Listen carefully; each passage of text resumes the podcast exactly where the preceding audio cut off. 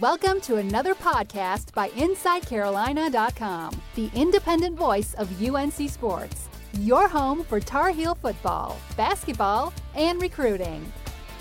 Tommy Ashley and Dewey Burke here post Carolina's win over Clemson. Dewey, everybody says it, but I'll say it too. Death taxes. Carolina win over Clemson in Chapel Hill. Certainly interesting, at least in the second half, though. Your thoughts overall? It was an interesting game. I was really happy with how we started the game. I thought our movement offensively was really good. We were cutting very sharply and intelligently. The ball movement was really, really solid.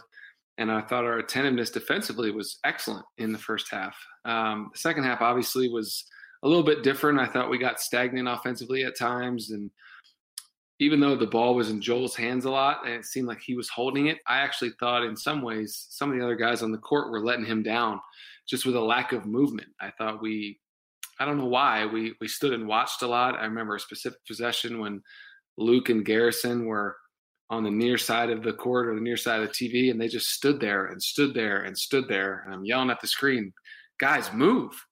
And Joel ends up taking a contested three, but if the guys aren't going to move, there's not a whole lot he can do. So uh, we got a little stagnant, and uh, I didn't think our defense was all that bad in the second half.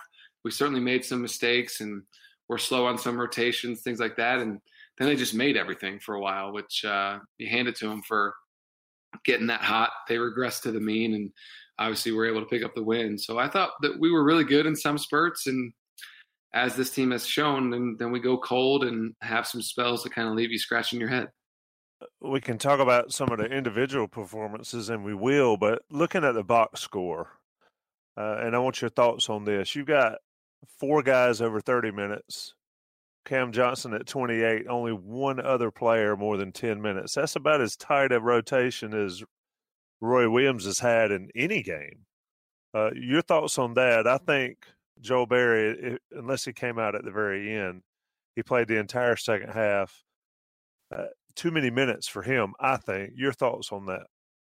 I think that's right. And if we dig down a little deeper, if Luke doesn't get hurt or take the elbow to the face and go out for five minutes with stitches, he probably plays 36 minutes and Garrison probably plays six or seven. So it could have been even thinner. Uh, I do think he'll pare it down in conference play. Uh, I would have loved to see Sterling get some more minutes because he's been productive when he's been on the floor. And I also, and what we would say if we saw this box score, you know, from the beginning of the season, we'd say, wow, Jalek played three minutes, but he's not done anything to earn any more minutes. And I think we're at a place now where unfortunately it, it almost seems like coach doesn't really trust him.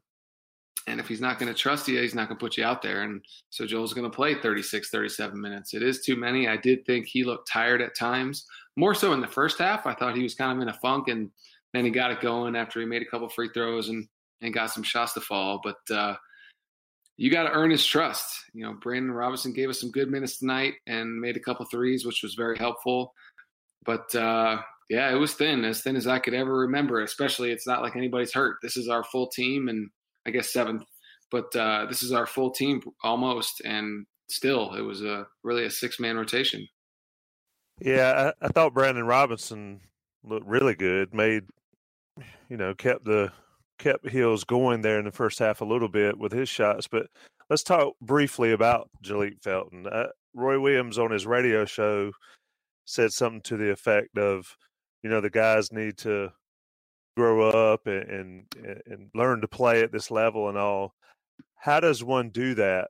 A from the coaching side of it, B from the player side of it when you're not getting that many minutes to accomplish the goal.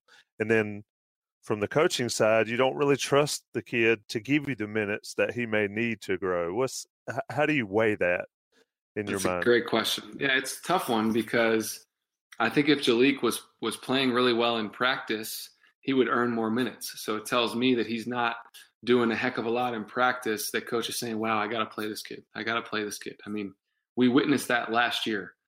Luke Maye was so good in practice last year that coach had to play him. He had to find a way to get him on the floor, even though we had the guys that we had in our front line with Isaiah and Kennedy and and Justin, obviously, and Theo, all guys that were ahead of him. He had to find Luke minutes because he was playing so well in practice. So to me, Jalek is is probably not doing a heck of a lot in practice to earn minutes. And it's frustrating because if anything, he should be going against Joel Berry every day, all day, and just trying to get better, trying to follow Joel's lead. Looking at a senior, most outstanding player in the Final Four. I mean, all the accolades that Joel has and the way he works, he's got a perfect role model. And he just perhaps hasn't quite figured that out yet. So if he's not doing it in practice, if he's not winning minutes with what he's doing in non-game situations, then coaches just isn't going to put him out there. There's too much at stake. Um, so it's tough. And in, in, his minutes today, I didn't think Jalek was was that great. He came in, he turned the ball over. Uh, he was really late on a rotation defensively. He picked up a cheap foul, and then coach took him out, and that was really it. So it's definitely a hard thing. And you know, you think back in years past when it was. I always reflect on when I played. When Bobby Frasor was a freshman, there was no there was no one else, right? I mean, it was Raymond left and coach him the and say, "You're going to play 30 minutes. Figure it out." That's different. You know, he doesn't have to play Jalek. Uh, at least he doesn't feel like he has to play Jalek because of how good Joel is and how steady he is. So until he wins minutes, unfortunately, I think you're going to see more of the three to five minutes a game out of him. A couple things out of the first half that I thought were surprising. I think Berry and Luke Maye, maybe a couple points combined, something ridiculously low. Yet Carolina's up 15. Clemson's best two players will combine a couple points, two, four points, something like that. And Clemson's down 15. I think that speaks a lot to Carolina's depth, even though it didn't show that much. But Cam Johnson finally working his way in, Brandon Robinson playing like he did in the first half. Your thoughts on that? Because I think that set it up for Carolina to be able to withstand Clemson's just ridiculous shooting there for the first 15 minutes of the second half. Yeah, that's right. It was nice to see because we've talked on this podcast and and worried as followers of Carolina that if Joel Berry didn't have a big night and Luke didn't have a big night that we couldn't win. It was nice to see Kenny and Cam carry us offensively and, and Brandon hit those two shots. Uh, nice to see those guys carry us offensively in the first half and get out to a nice lead and not have to have everything come from Joel and Luke. Uh, and then the second half, both those guys got going a little bit. Cam hit a couple more shots. He was really good. I mean, his movement was excellent. He made a couple really nice passes.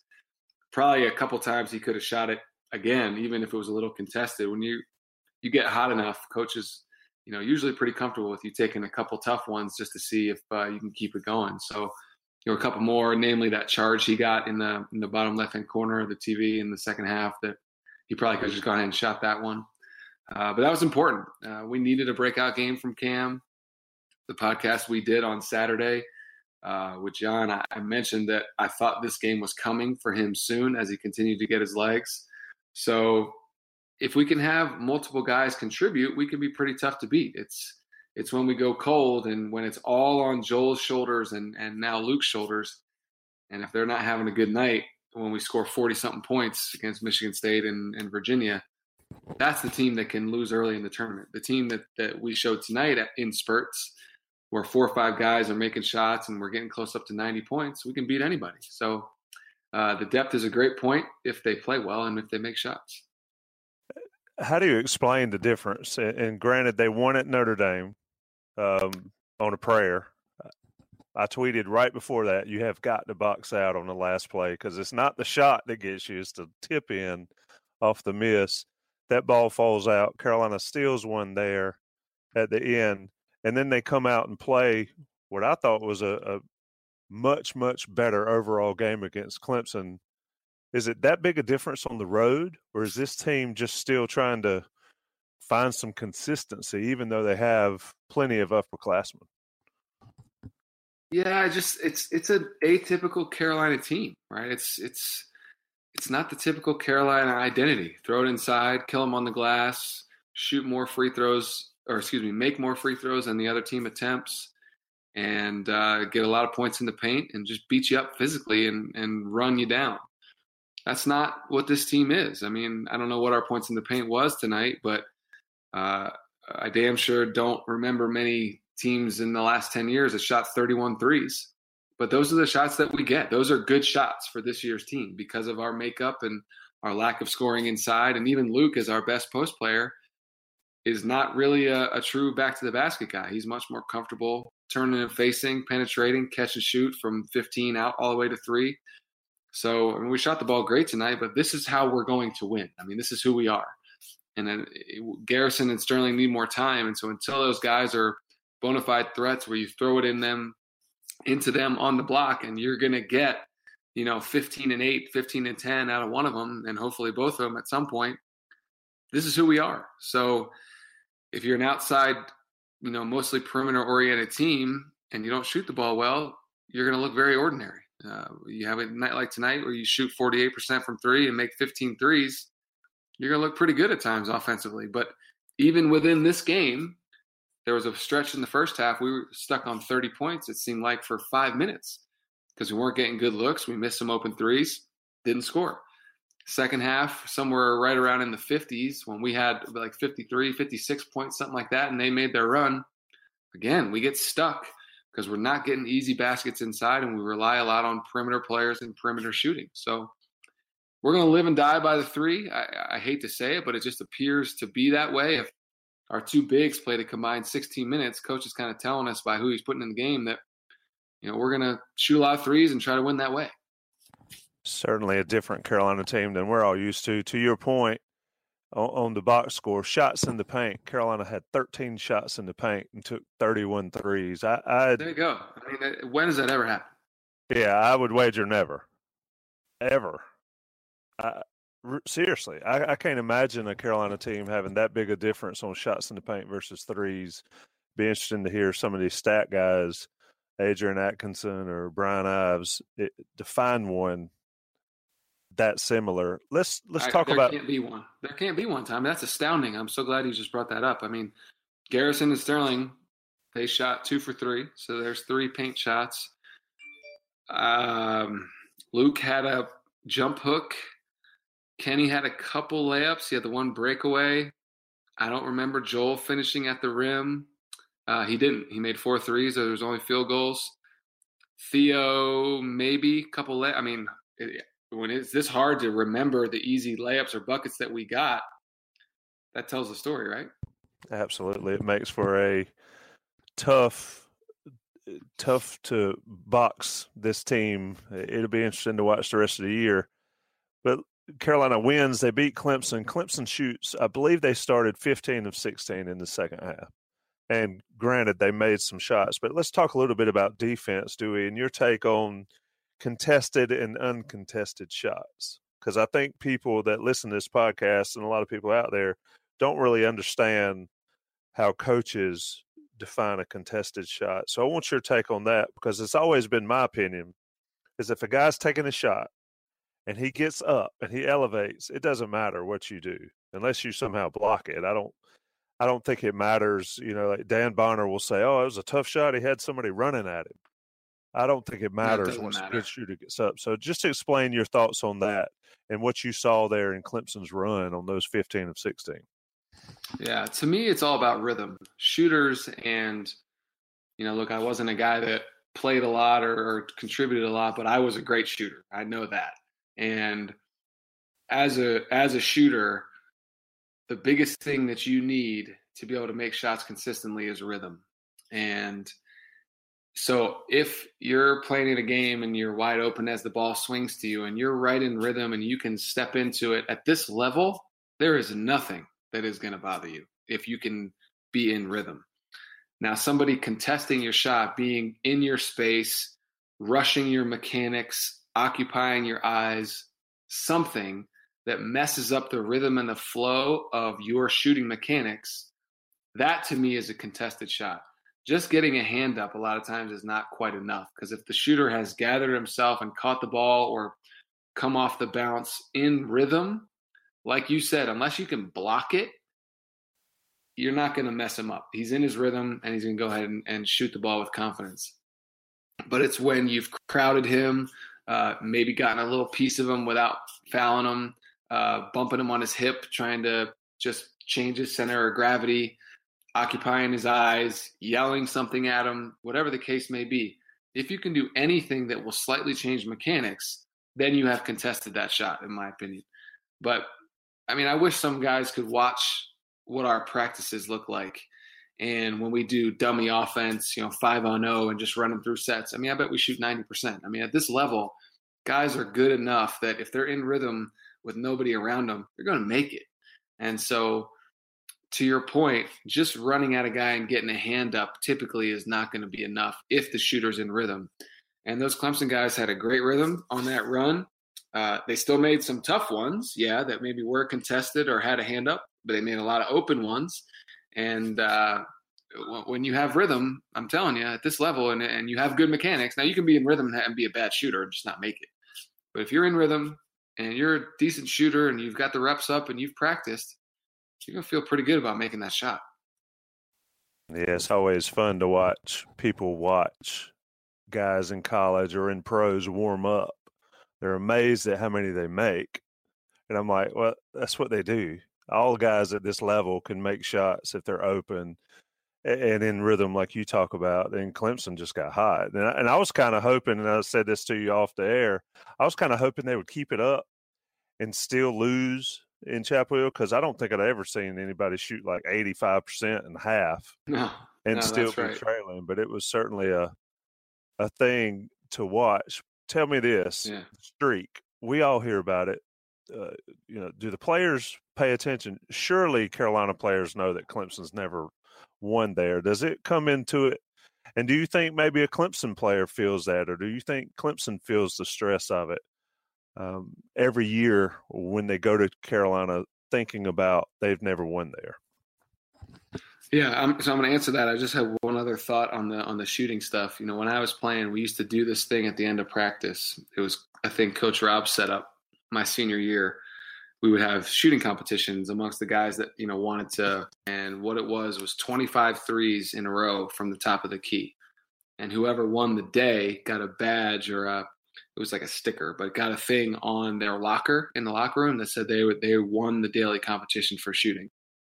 And you know, so guys I played with, Ellington, Danny Green, myself, Wes, Rayshon, Bobby, those guys were always competing and doing this drill.